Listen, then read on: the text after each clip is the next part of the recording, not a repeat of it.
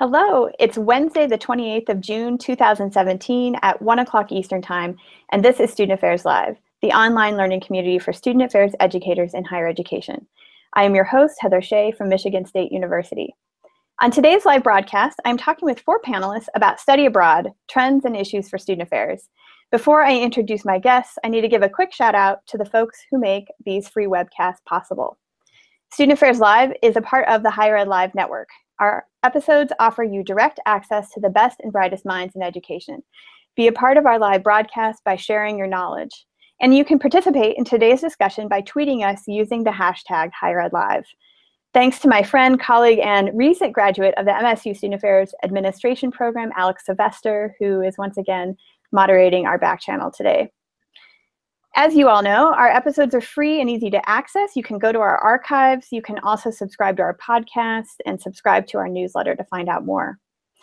Today's episode is made possible by our sponsor, ACPA, College Student Educators International. Support for Student Affairs Live is one of the many ways the ACPA provides innovative professional development.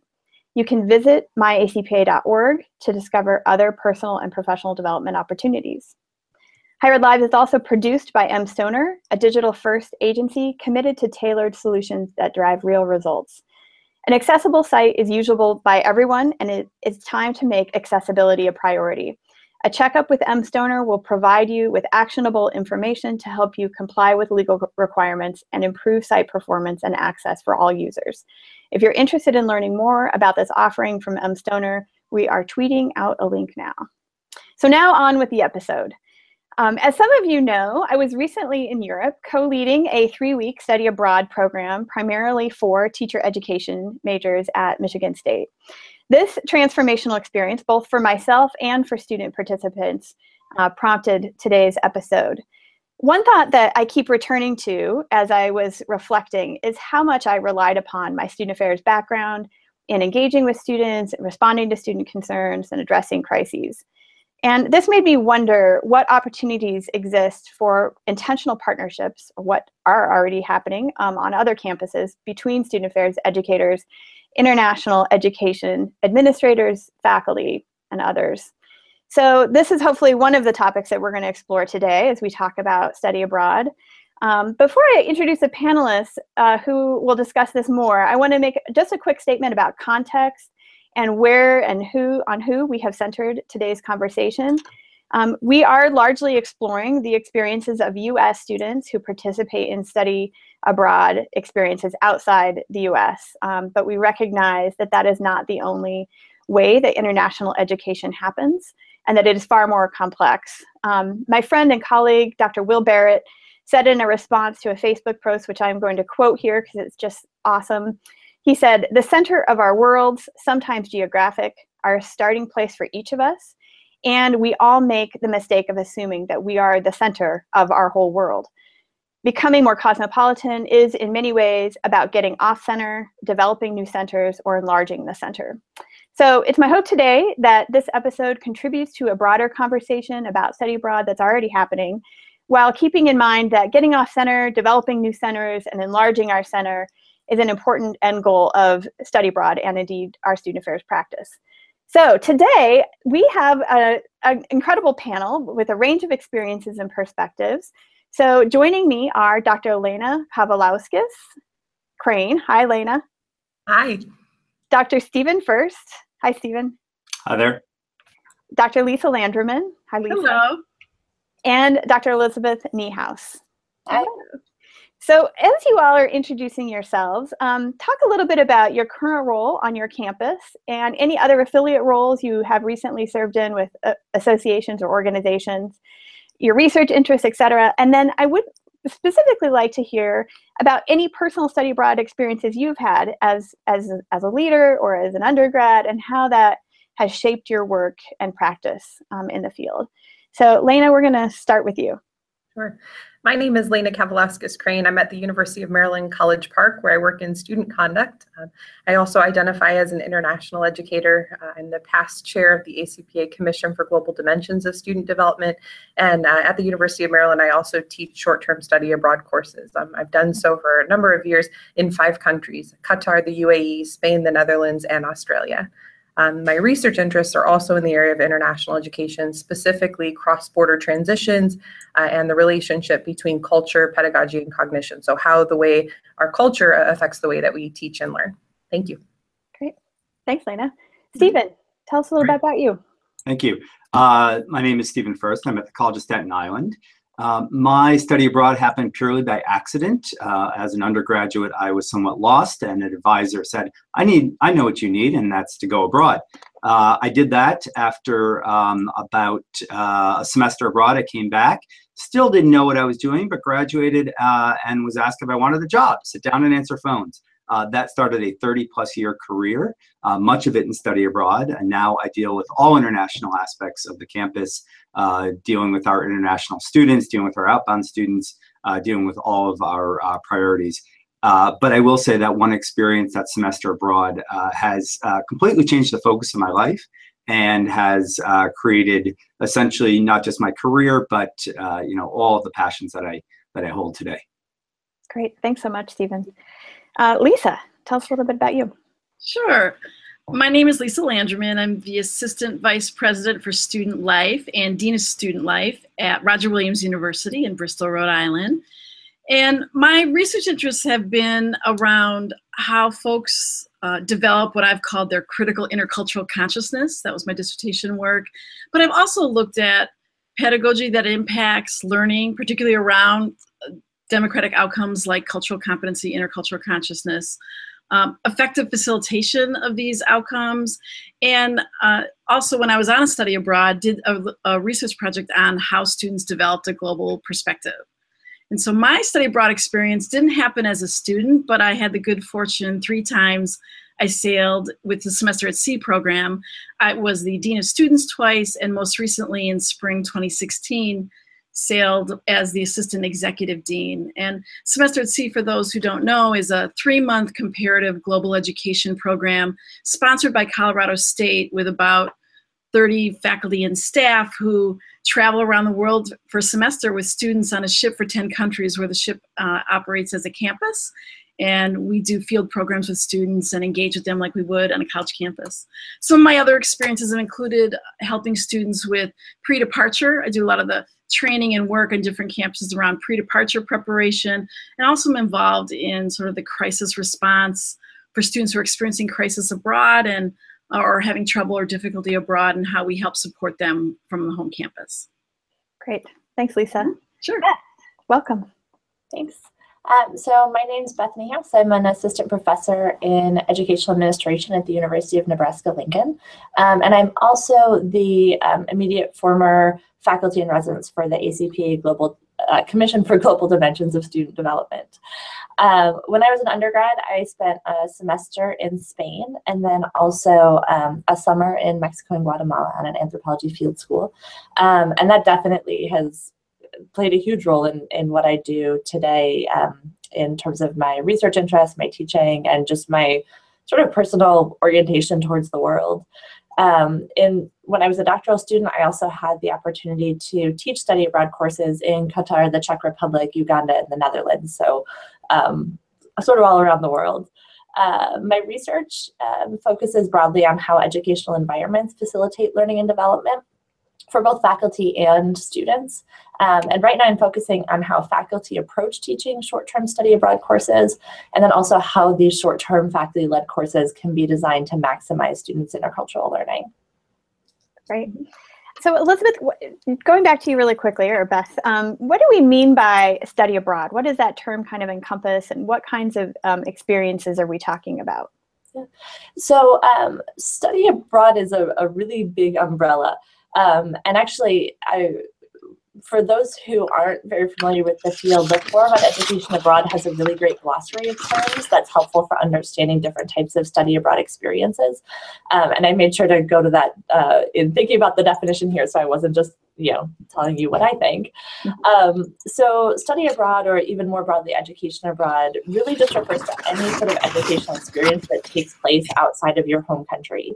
Um, in the U.S., study abroad typically refers to programs that involve academic credit, but not an entire degree program. Um, outside of the US, interestingly, study abroad often refers to going to a different country for an entire degree program. These mm-hmm. shorter semester, year, or even you know two to four week programs are um, much less common outside of the U.S. Um, in the US, we typically refer to students who are outside of their home country for a degree program as international students. So there's definitely a terminology difference here. Um, but in the US, uh, like I said, there's a lot of different types of lengths and um, designs of study abroad experiences. Uh, students can go abroad for an entire summer, a semester, an academic year, um, either taking classes directly at a host institution alongside students from the host country or um, taking classes offered by their own institution or independent study abroad provider. Um, and 10 years ago, about half of US students studying abroad did so for at least a quarter, so one or two quarters, a semester, or an academic year. Um, and now that number is down to just over a third. Um, much more common now in the US are shorter programs. Currently, about 60% of US students who study abroad do so for eight weeks or fewer, and um, at least 15% do so for fewer than two weeks. So these much, much shorter uh, abroad experiences are becoming the norm. Um, but these can also take a lot of forms. So um, often they're faculty led programs, though, where one or two faculty members accompany a small group of students, uh, really focusing on a specific course.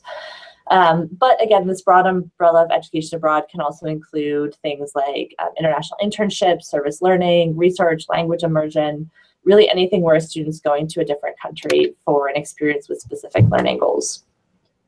Great. Yeah, the program that I led was definitely a faculty accompanied three week experience. So um, that resonates with me.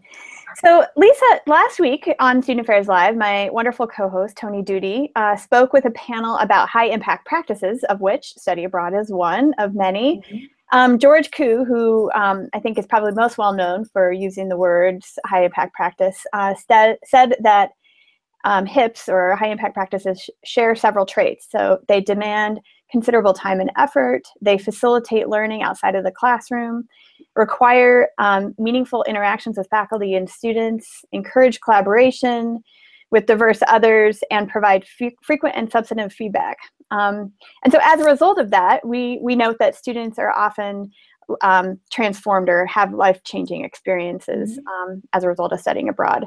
Um, many of these kind of experiences are group, grouped under the words global competencies. Mm-hmm. So, what would you uh, define global competency as, and how do you see this demonstrated within study abroad? Sure. So, I think when I think about global competency, I think about what does that student look like? So, when I say a student is globally competent, so I think it's a student who understands that their own identities is embedded in a complex history that goes beyond the borders of any nation that they have the capacity to analyze and think critically about global and intercultural issues, that they consider multiple perspectives at any problem or worldview that they might have, that they um, use judgment um, or refrain from judgment uh, without critically examining, uh, with critical reflection of what they're looking at. Um, that they're engaged, open, and curious to um, people, cultures, ideas different from their own, um, and that they have a shared respect for human dignity, and that they'll apply that knowledge, attitudes, and skills, hopefully toward the common good. I think that's something that I would add that might not necessarily be inherent in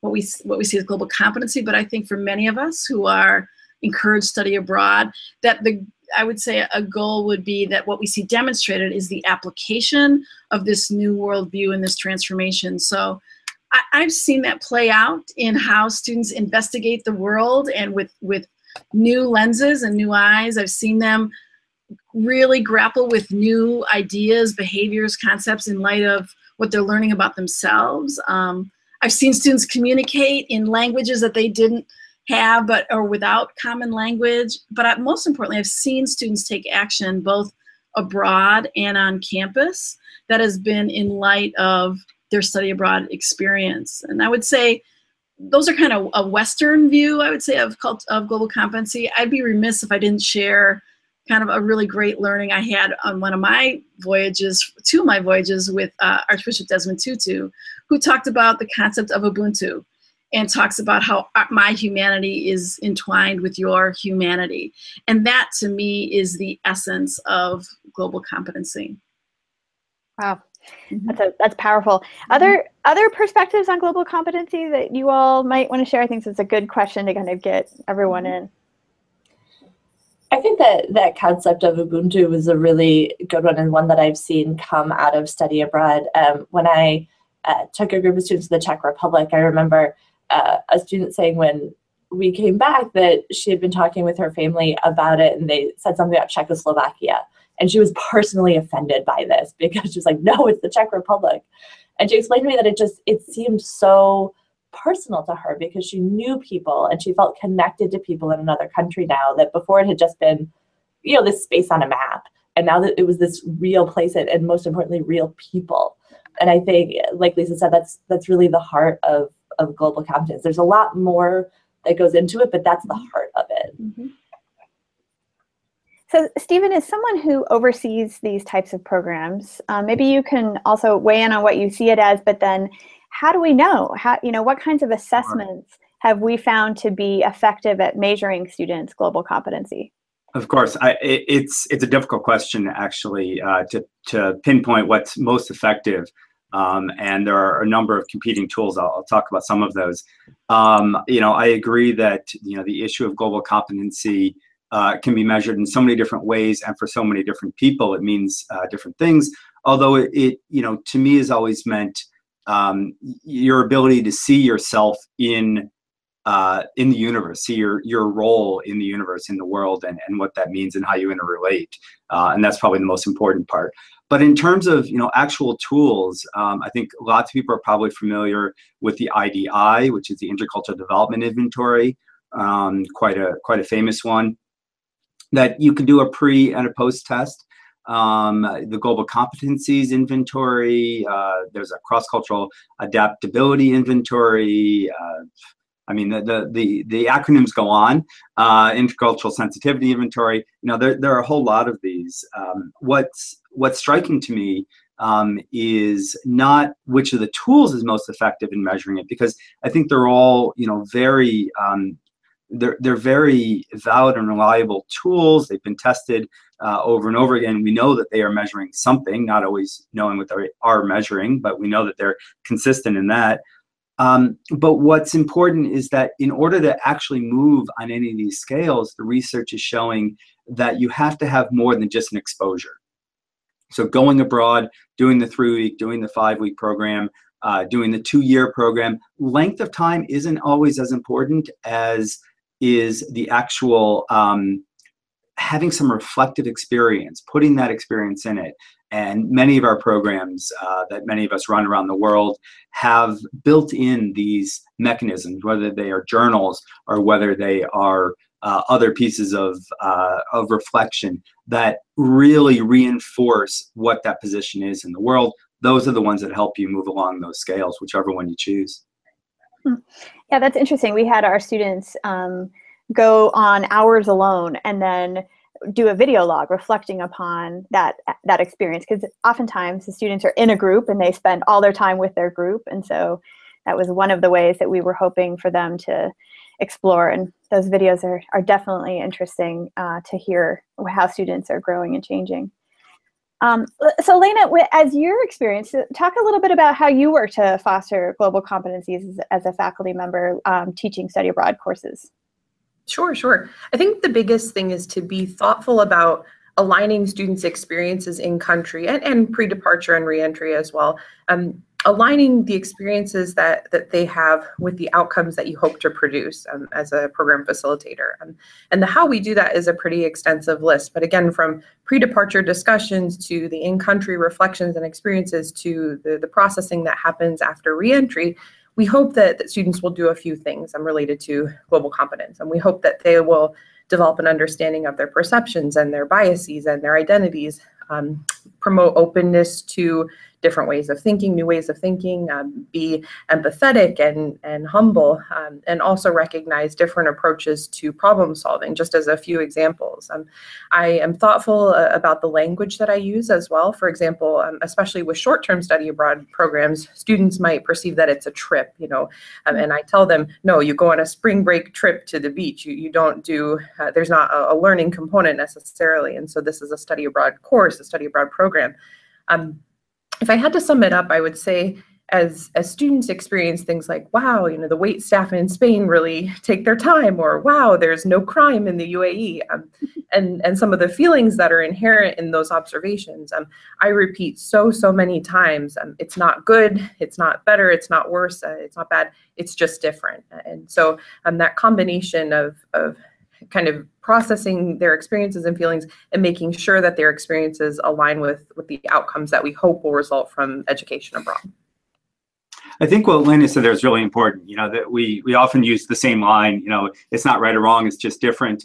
Um, but it's also important to have the students talk about why it's different and to express why it's different, particularly if you can work it into your your local course. Um, you know, based on what's happening, whether you are, are, talking about attitudes of Brexit in Ireland and how that's going to affect things, um, or whether you're talking about the wait staff. You know that is a teachable moment. Yes it does take long. Yes if you snap your fingers that is something offensive even though you're just calling for the check.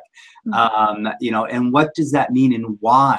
You know why does it take so long to get a check why do you get to sit there for two and a half hours before you're getting mm-hmm. shuffled out of the restaurant and and those are important things that then allow somebody to come back and say wait maybe the cultural assumptions I've lived under for the past 18, 19, 20, 30 years aren't exactly the right ones. And mm-hmm. that's where I think the learning really becomes important. And if I could, I, I think that this really ties into the high impact practice conversation that folks who haven't seen from last week's Higher Ed Live around it's about the impact of the impactful practitioner or educator who can make the difference. To me, it's the difference between study abroad with trained faculty and staff who can help engage students in that kind of reflection that makes the difference. It's not just going abroad.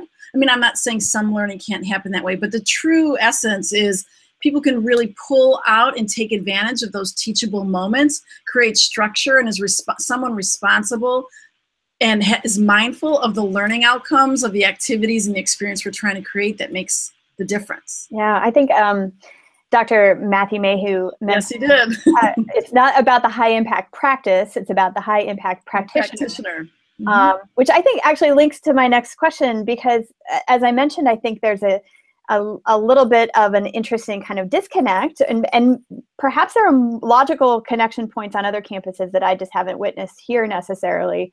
Um, but when we think about this, and we think about um, engaging students around global competency, um, really reflecting and integrating and engaging, um, a number of conditions might be important. Um, so Beth, can you talk a little bit about the design and, and perhaps maybe that's where the link with student affairs um, might come in?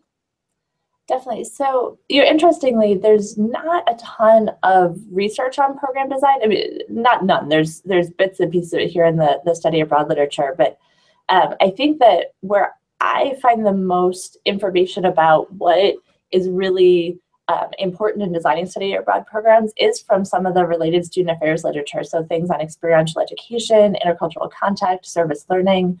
Um, all of these uh, bodies of literature can really point to what's likely to be really effective in study abroad. Um, so like Lena and Stephen, I think we're both commenting on before, there's particular design elements that are unique to study abroad um, that not that one is better than the other, but um, that you need to align with what your intended outcomes are. So um, the length of the program, the location of the program, right? So things um, are going to, the possibilities are very different in a week long service learning course in Uganda versus a semester in England, right? Just the possibilities are different um, the types of you know housing and transportation that you use all of those things that are really just the logistical pieces um, are important to think about in designing the course um, but they all um, all of these options tend to be um, effective if utilized properly or, or, or facilitated well, like folks were just talking about. Um, and then looking at that broader literature, I think there's a few things that really emerge in what um, what the literature points to in terms of the ways that um, you know those facilitating study abroad experiences can maximize learning. So obviously the immersion in the host culture, opportunities to interact with people different from you, but also uh, you know opportunities to experience the environment, eat the local food, learn some of the local language if it's different from what you already speak, um, using local transportation Um, these are all the types of experiences that we can be facilitating to promote global competence. But then a really important piece of it is, is what you all were just talking about in terms of the role of the educator. Um, in the Ed Abroad world, we often talk about um, cultural mentoring, which is this umbrella term that really encompasses a lot of what educators are doing um, to be guides to help students navigate and make meaning of cultural differences. Um, so in the work that I'm doing looking at how faculty approach teaching short-term study abroad courses, um, I found that there's sort of these types of cultural mentoring that faculty are doing and to varying degrees, but um, I find them helpful in thinking about what cultural mentoring means. Um, so some of what this includes is helping students set expectations for their experience. What do they expect of the study abroad experience? What do they expect the host culture to be like? What do they expect of themselves and how they'll react to the host culture um, explaining the host culture so when students experience something that they don't understand um, that faculty member or other educator sitting down with them and saying okay like she was saying let's think about why what's going on here um, and what can i tell you about my experience that helps you understand this um, helping students explore their own identities and how that's interacting with the host culture. So, what assumptions are they making, but then also how are they being perceived by people in the host culture? Um, if, through any number of, of their identities. Um, and then also helping students facilitate, uh, make connections between different things they're learning in that host culture and then also um, between their prior experiences and what they're experiencing in country. Um, and those are all really important pieces of what educators can be doing. Um, and then there's also opportunities for guided reflection, like people have noted, uh, both written and discussion reflection. And the service learning literature tells us that these two forms of reflection are actually quite different and, and, and help students process in different ways. And then, of course, just solid pedagogical practices that we see, you know, similar to the high impact practice literature, you know, things like active and collaborative learning, integrative learning, service learning, and other community based pedagogies. Those can all be um, really integrated into study abroad experiences to maximize their, their efficacy. So your research, I'm, I'm curious if you have uncovered this this kind of disconnect or concept that you know faculty are there are there student affairs skills and mm-hmm. competencies that faculty who lead study abroad programs need to have that they currently don't have? Or you know how and, and how can we kind of form those more intentional or or do they already have them? And i'm just making a, a like a terrible assumption. Well you know there is a lot of variance in that right? There are some faculty members who are totally prepared, know about you know, effective facilitation, reflection, experiential learning. You know, there there are people who who have that background um, for any number of paths through which they came to being a professor. Um, but there's also a lot of people who don't. Um, what I found is there's definitely variation in that by discipline. Um, not surprisingly, folks in um, STEM, business, health sciences fields, not all of them, I, I, don't mean to say all STEM faculty, you know, are, you know, can't facilitate uh, reflection, but there are some trends that those folks are less likely to engage in cultural mentoring and reflection when teaching study abroad. Um, and there was actually another study that was in the Frontiers Journal, which is a study abroad journal, um, a few years ago on faculty course leaders um, that I actually inspired a lot of the research that I'm doing. Um, and what they found was that uh, you know, one of the roles that faculty conceptualized was uh, what they call the dean of students role in teaching study abroad courses. So that was dealing with intergroup di- interpersonal dynamics and group dynamics, mental and physical health, safety, discipline, drug and alcohol use, all of this stuff that I mean, say faculty generally don't deal with day to day in teaching classes. Not that we don't see these things, but if I'm on campus teaching a class and I encounter one of these issues, I, even as a student affairs faculty, I refer to someone else, right? Like not my purview. But teaching study abroad, often there's no one that I can refer that person to. Um, and in my own research, I did find that the majority of faculty I surveyed said that they had these roles. Um, although I was really surprised by how many of the folks who responded to my survey said that they were prepared for that. Um, I suspect some folks may have been overestimating their preparation, but um, folks are at least feeling generally prepared in, in my research, except when it came to mental health. Um, there was the biggest disconnect between um, what folks were doing and what they felt prepared to do when it came to addressing mental health needs that they might encounter abroad. Um, and so I'm right now working on a qualitative follow up where we interviewed I think 13 faculty members about their experiences with mental health teaching study abroad.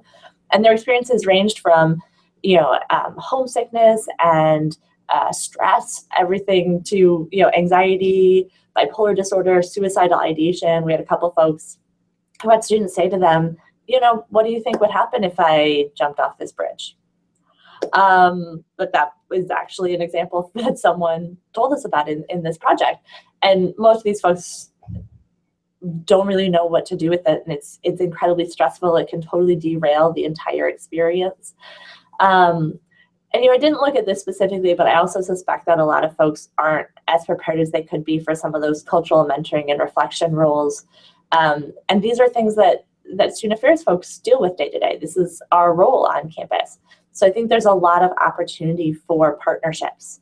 Um, you can't expect an individual faculty member to know how to do all of this, to teach their content, to be a cultural mentor, to guide reflection, to deal with crises that arise. That's just way too much for one person.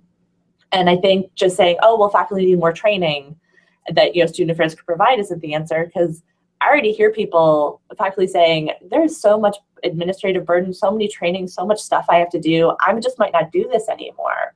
So I think really it's partnerships. It's bringing student affairs folks along on the on the study abroad trips. If that's not logistically or financially viable, finding ways to virtually connect, but finding ways that we can be working together, that faculty and student affairs practitioners can can all come together to work on these programs so that you're not putting everything on just that one or even two people who are leading, say, a short-term course.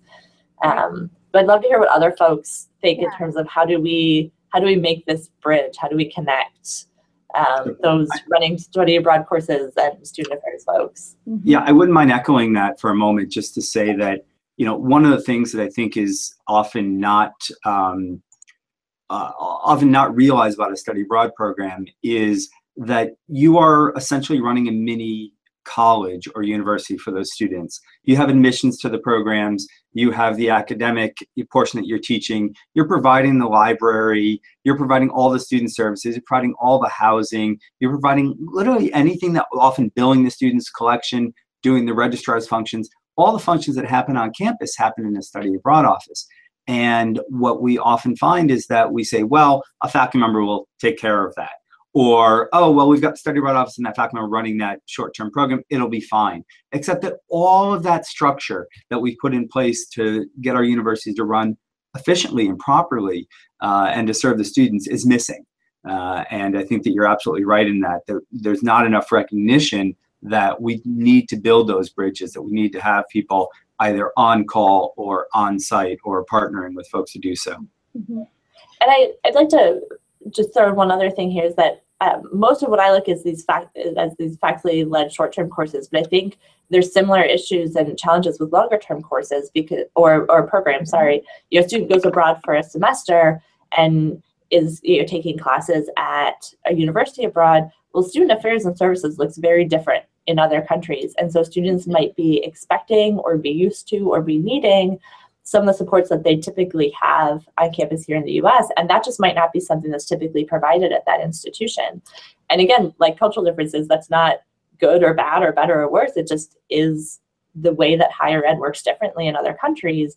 But then these are still our students. And so, how are we, you know, again, bringing those services that students might need and expect from the home campus abroad, or should we be? You know, there's a good question there and I would add to that, in in, addition to um, the pre- these preparation of these very practical issues or mental health issues, is that even though it's an international experience, people are bringing their identities and they're to these abroad experiences, and these identities aren't necessarily salient where they are abroad. So I think a lot about our students of color who, when we traveled to Africa, particularly African American students, who had some expectation about how they would be received in Africa.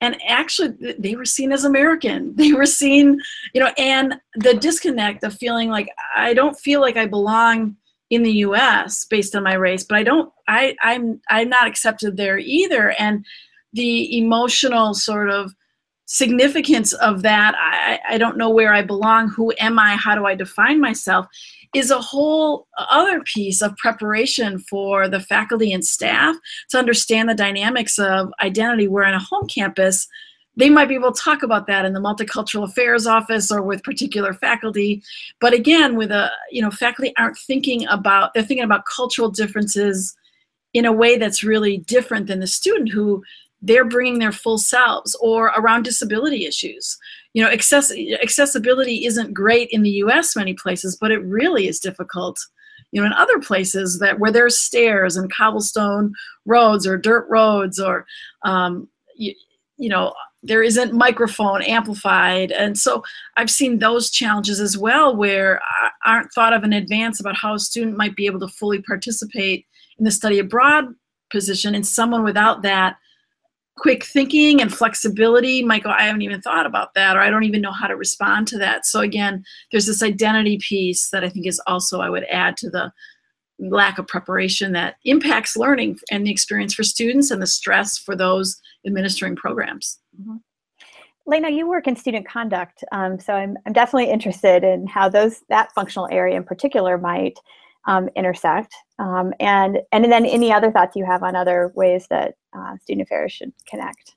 Sure, sure. I think that's uh, uh, the area of conduct and risk management is an increasing partnership um, between international ed folks and student services folks. Um, the way uh, at the University of Maryland, the way we do it, for example, um, we, we do a lot with faculty pre-departure preparation for some of the reasons that you all identified. You know, the, you're expected to be a, a one or two person campus effectively and, and doing a lot of things that faculty might be inexperienced with or even uncomfortable with. And so saying, uh, what do you do um, in the absence of an immediate referral, uh, how do you mitigate some things, uh, you know, prior to the program, and then also uh, on site, how do you respond? Um, so we do a lot of training in that area. We also do a lot of um, outreach to students as well, talking about behavioral expectations, both academic and non-academic, um, because a lot of campuses have the expectation that uh, you are uh, the student of your campus no matter where you go. So the code of conduct, for example, would would apply perhaps universally. Uh, but what does that mean what, if you're expected to adhere to a certain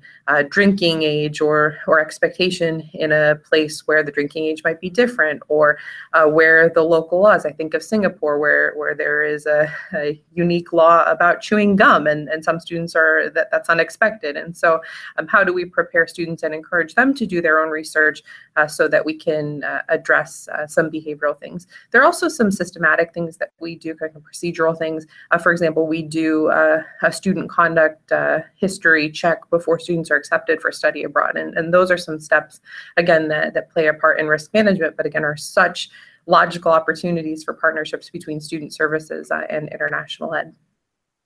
So I want to shift um, the conversation a, a, little bit and to talk a little bit about access because I think one of the other conversations that often happens around study abroad is, is who gets to participate in this high impact practice. Um, and NAFSA, uh, which Stephen will tell me exactly what the acronym is no longer, but it means the Association of International Educators. Thank you. Um, so NAFSA reports that as many as 81% want to go, but only actually 1% go each year. Um, and so largely access to study abroad remains kind of a privilege of white upper class uh, students. So can you talk a little bit about, Stephen, uh, like the ways that your campus has worked to increase access as well as your work with NAFSA? Sure, sure. Uh, so uh, it is true that uh, we still see that study abroad is dominated by females uh, and by white upper middle class females in particular uh, probably to the tune of about 65 plus percent, uh, certainly on the male female ratio. Um, the debate has been raging for, for years and years, and it's been hard to really move the needle in some of uh, some of those categories that we define in the U.S. Uh, and the barriers are, are, really myriad. I mean, there's everything from the culture, uh, whether there's a culture in your family, for example, to travel, to leave, um, whether you do travel more than 30 miles from your family at any time, uh, or whether you have family obligations, whether they are um, working and providing for the family, uh, or whether they are simply, no, you're just part of this family and that's what we do. We stick close together. We don't go off and, and uh, you know, spend time around the world. So some of it's just cultural. Uh, there's, of course, a financial barrier in there. Uh, although more and more we're able to overcome that. Um, there are some scholarship programs uh, that are working on uh, one that uh, has been tossing around in the Senate for a little while uh, is the Simon Study Abroad Act. Uh, of course, that's a, a large scale product of, of Senator Paul Simon's imagination um, that we hope to bring to reality. That would be something rivaling what you probably know as a Fulbright. So it would be an undergraduate Fulbright program. It would give scholarships to students looking to study abroad. Um, but many of the barriers are simply academic and a lot of it has to do with uh, you know if you ask any of the folks on the panel about the faculty who are involved in study abroad you'll find that they can name 10 20 30 faculty who are interested. Um, but of course we all have 2000 faculty on our campus. And you know it's the small percentage that really feel that this is a an academic endeavor. And i think you know if i had one point to to kind of hammer home whether it's you know on student affairs or on the academic side it's really that study abroad has to be built into the culture of the campus. And once you build it into the culture of the campus, whether it's putting it directly into a major or whether it's uh, just showing that, well, this is what everybody does, this is part and parcel of what it's like uh, to be a student here, some of those other barriers fall away very quickly. Students find the funds to go. Students get scholarships. Students work on their academic career so that they don't have things that bang into each other and, and don't allow a student to go abroad. Um, you know, you're, you're at MSU's campus, and of course, you guys have great participation rates there. I was talking uh, recently to an MSU graduate about, you know, who studies abroad, and she said, well, everybody studies abroad. Uh, and I said, well, surely not everyone studies abroad. Uh, she goes, no, no, everybody I know studied abroad. And now your participant participation rates are probably in the 20% range. Um, that's only one in five. That's certainly not everybody. Um, but because it's in the culture, because it is one in five, um, it seems as though everybody is doing it. And that really has an effect on how to lower those barriers and that's really once we can change culture on campus is how we're going to increase the participation rates you know across move it away from just the you know the the females just the upper middle class white uh, students into you know the the wide range of students that we have on all of our campuses. Yeah i think your point about embedding it in curriculum is really important as well. Many of the students who participated in the program that i co-led were from our global educators cohort, um, which requires a, a study abroad uh, to graduate. So um, I think that's a, an interesting um, observation for sure. Um, so Lena, in ACPA with the Commission on um, Global Dimensions of Student Development, I think student development, I, I think I got that right. Um, can you talk a little bit about access and partnership and then how does like, ACPA's very public social justice mission kind of interrelate to this idea of access? That's a great question. Um, and through the, the Commission for Global Dimensions, we constantly seek to make sure that there are connections between student services and international education. Um, we have hosted programs and developed resources related to advising students for study abroad, um, how to address risk and some of the conduct issues that I mentioned earlier, uh, and, and while students are abroad as well and opportunities to serve the profession in international ed capacities. Semester at Sea, of course, is a, a great example. Um, and the other part of your question, social justice relates deeply. Uh, we are also talking frequently about access, which is a big topic. Um, there's um, in the Open Doors report, it said that 73% of American students who are going abroad are, are white, even though that same population is is about 50% uh, of students enrolled in higher ed, and so that's disproportionate. And um, there are also inequities in other identity groups um, and underrepresented degree programs, which we've just touched on. Also, the idea of non-traditional study abroad destinations, because that can also open up uh, the type and number of students who uh, would go abroad. Um, and in IWESOD resources, we're, we're going to share a resource from NAFSA, and it's called Supporting Diversity and Education Abroad. And there are tabs based on some of those categories. So some that are identity-based, uh, some that some that are more programmatic, uh, and and it's a real opportunity for um, for student services folks to to address some of those barriers. Um, Great. So as a personal, as a faculty member individually, um, what might those folks who are poten- potentially watching today who are thinking about this and really concerned um, what what are some of the things that they can do to increase access in an individual program Sure, sure. So faculty should create experiences that are inclusive of different identities um, and also of different academic interests and, and even experiential needs. Um, I would say uh, if you're looking solely to increase numbers and access uh, to offer both short-term and semester and year-long programs, more traditional programs, uh, offer scholarships to increase financial access uh, for underrepresented students, uh, and then work on with with staff uh, across departments to address some of the access and outcomes pieces. Um, I think that campuses can, including faculty, can discuss those barriers with students and, and back that up with resources. Like some students perceive they can't study abroad because they're a STEM major and won't be able to find their technical courses, but there are entire organizations that exist solely to connect STEM programs so that students can stay on track academically you know, around the world. Um, and other students think that they won't, that they won't be safe or that they have to have language fluency or that they're going to miss out on student government elections while they're away. And those again are real opportunities for student services folks to debunk some myths. And then the, the backing it up with resources piece means that you want to invest in students' ability to go abroad. Uh, you want to train student services folks to recognize that, that this international mission is all of our work, you know, not just the three people in, in your study abroad office. Um, and, and again, really emphasizing partnerships between faculty, staff, uh, both on the student services and um, international ed side. So Lisa, when, when we think about the experience itself, there's, there's obviously this post um, component or what happens when students return home. Um, so I'd love for you to kind of speak a little bit more about maybe this is an, a natural connection point for student affairs um, to think about like how do we interact with students as they're returning home and make some of those intentional ties. Mm-hmm. I, I, think it's a, a great point, and particularly since um, I think we haven't shared the experience with them. We do a lot of, I think, a lot of really great work getting them ready to go and and talk to them when they're there. But we've done a, a lot of this when I was on our voyage. We spent a you know a week, to, you know, talking about students as they're leaving our voyage after 100 days away. And the the thing that we the, some of the things that we say is to prepare them is. Uh, people aren't going to be as interested in all the stories that you want to tell. Like people's attention span to see all their photos and hear all their stories um, is a lot less. And you know, the number one question we get asked is, you know, what was your favorite monument? What was your favorite country? And you kind of go, are, are, you, are you kidding me? I, you know, like favorite, best, you know, and then five minutes later they're going, oh, but you missed a really great party while you were gone. And it just can be deflating about, you have no idea what I experienced. And, and you're talking about that I missed, you know, that on campus. So this disconnect between I'm a changed person, can't you see it?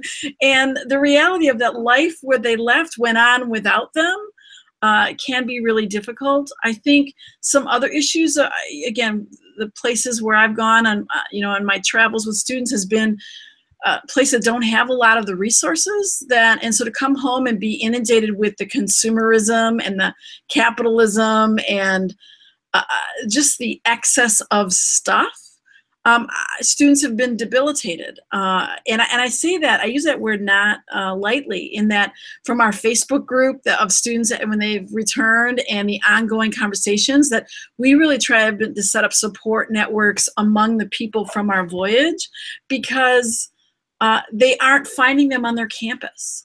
That the only people that understand are other people who've you know done what they've done. And i think that that's a real missed opportunity. I think some campuses do a great job of providing support spaces or a welcome home lunch you know and try to do that. But um, I think sometimes students aren't ready to make meaning of their experience immediately when they return either. And then by the time they're having difficulty, might not even recognize that it's related perhaps to their change in, in purpose and lost direction but what do i want to do with my life like who who they fundamentally are for many is changed in ways about what I want to do with my life, what I want to study, what and or feeling like I shouldn't be studying, I should be out changing the world in some what might feel like an idealistic way. And so those are some of the the challenges. Others uh, that I've dealt with have experienced some trauma abroad. And as was mentioned earlier by Beth, like don't didn't have the mental health support while they were abroad. Perhaps uh, uh, students who've been sexually assaulted or experienced theft or other violence Um, unfortunately, I, I would say every semester I've had students on my home campus have something and then when they come back don't know how to talk about it or thought that that was over there. So knowing how to help students unpack some of those traumatic experiences can be difficult too. The guilt they feel about uh, especially during homestays about knowing that their homestay uh, re- required uh, financial support for the family, but they had some traumatic experience with the host family. It, it becomes really, really complicated for them to even admit, to share, and then to know how we can best support them in those kinds of experiences. So those those are just a few, I think, of the issues I can think of. I'm sure others on the panel probably can think of some others. Yeah, Beth, you had some thoughts on on on some of this idea of integrating the learning concepts. Mm-hmm. Yeah, so this is something I've been thinking about a lot lately. Is this idea of integrative learning, particularly related to these shorter term experiences. So before I started delving into mm-hmm. study abroad, most of my research has been on alternative breaks, so these short-term mm-hmm. service learning immersions. And um, one of the things I looked at was how students were integrating learning related to their alternative breaks, so their experiences before, during, and after. Um, and I really drew from Jim Barber's work on integrative learning, and he talks mm-hmm. about that integrative learning involves um, connection, application, and synthesis. Um, and so I use that to look at, at students' experiences with alternative breaks in ways I think is really relevant to, to study abroad too. So when students were coming back from these experiences, there were a lot of ways that they were, were integrating learning, but um, there were so many missed opportunities. And they almost never talked about um, educators in any way being involved. But um, Jim writes about this in, in his work on integrative learning, and I found it too that in interviewing students, um, they were often engaging in integrative learning like during the research mm-hmm. interview. Mm-hmm. Um, and it, it really showed me how easy it is to facilitate integrative learning, at least in, in, in very basic ways, um, just by asking students to do it, by asking students questions like, hey, how did your experience abroad relate to this class that you're taking mm-hmm. or to this community service thing that you're doing now or to the kind of job that you want and really just having those conversations with students and um, you know doing that good reflective listening that um, you know our, our basic counseling classes teach us um, just in ways that help them think about um, how to connect their uh, study abroad experience to their lives back on campus. And I think that that's important both in maximizing the impact of the study abroad, especially these short-term experiences, but even longer ones. Um, but then also helping them deal with some of that reentry adjustment, helping them think about how they uh, can bring together their study abroad experience and their life back on campus, which has both stayed the same and gone on without them in ways that can be really confusing. I know I experienced that when I came back from my semester in Spain. Everything was the same and everything was different. And I was the same and I was different. And um, you know, I think I really missed a lot of opportunities at that time to sort of bring together those lives in ways that would help make that experience more meaningful to me. Um, and I've done that since, but it would have been really helpful to have someone just ask those those really pointed questions and, and help me make that meaning.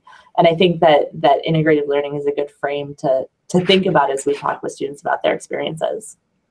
Without a doubt, and you know, I think that probably most of the folks who are are watching are on the student affairs professional side.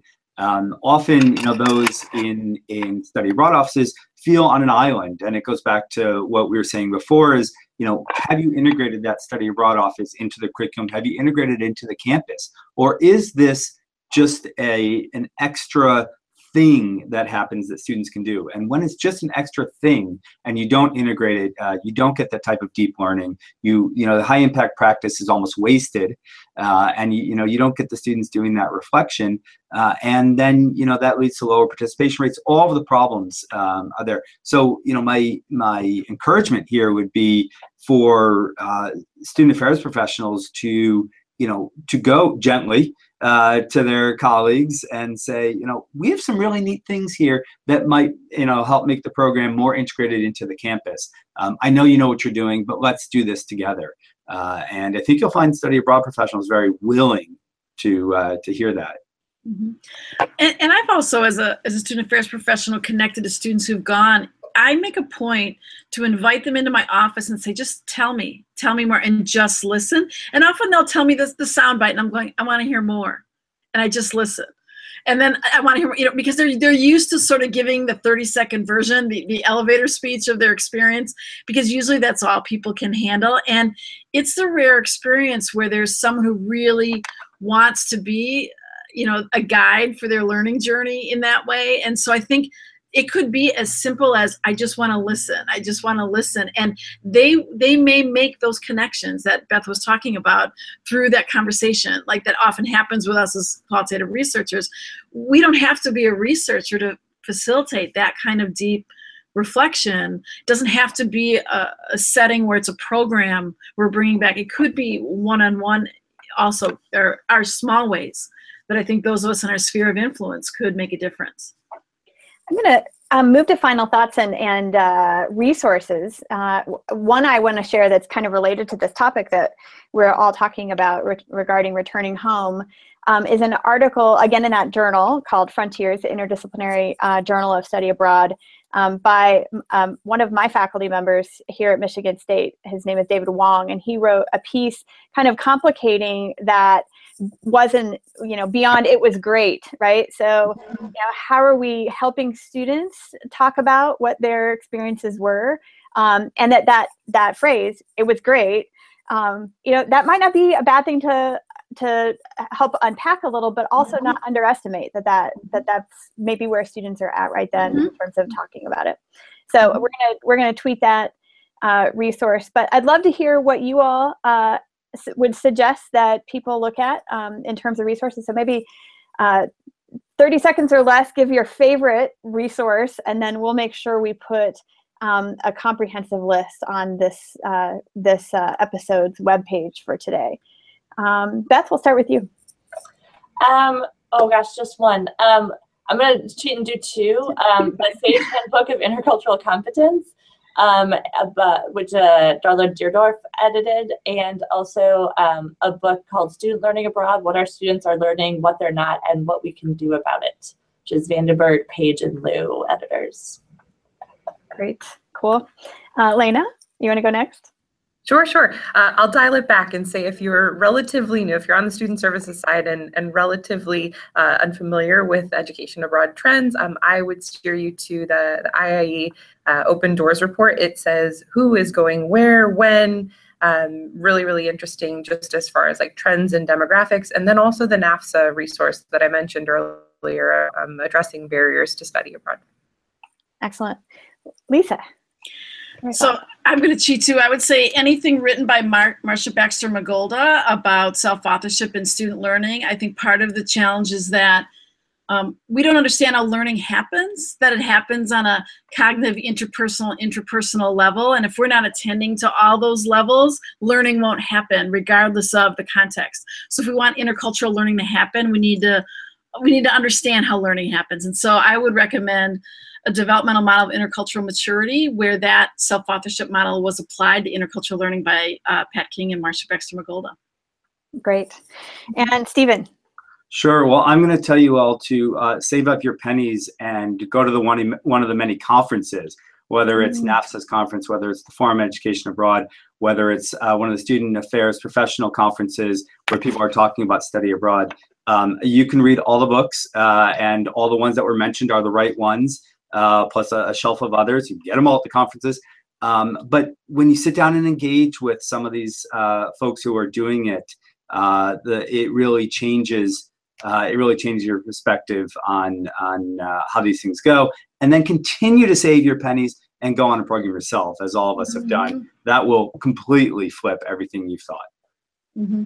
Yes, I want to absolutely echo that last remark because I don't know that I had any concept of what it was like until I was first a participant and then mm-hmm. um, a co-leader. So uh, thank you to all of you for all of your your feedback and your wisdom and for sharing great resources. Uh, we, as I said, are, are going to tweet out a couple, but then we'll post the entire list um, online.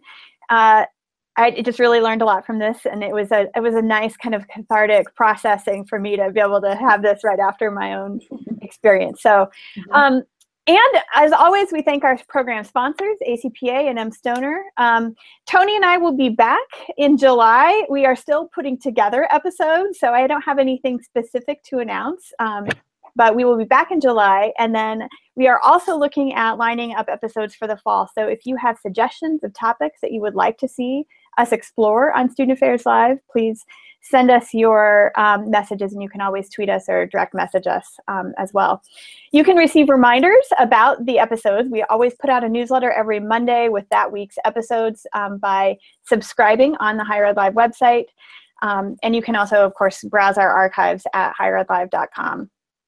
Again, I'm Heather Shea. Thanks again to the fabulous panelists and to everyone watching. Uh, make it a great week, everyone.